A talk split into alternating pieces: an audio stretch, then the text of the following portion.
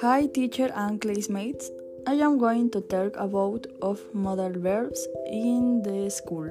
Number one, you have to work in class. Number two, you have to make the homework. Number three, you don't have to talk with your teacher. Number four, you don't have to study English in math class. Number five, you must put attention. Number six, you must study English in English class. Number seven, you mustn't talk with your classmates.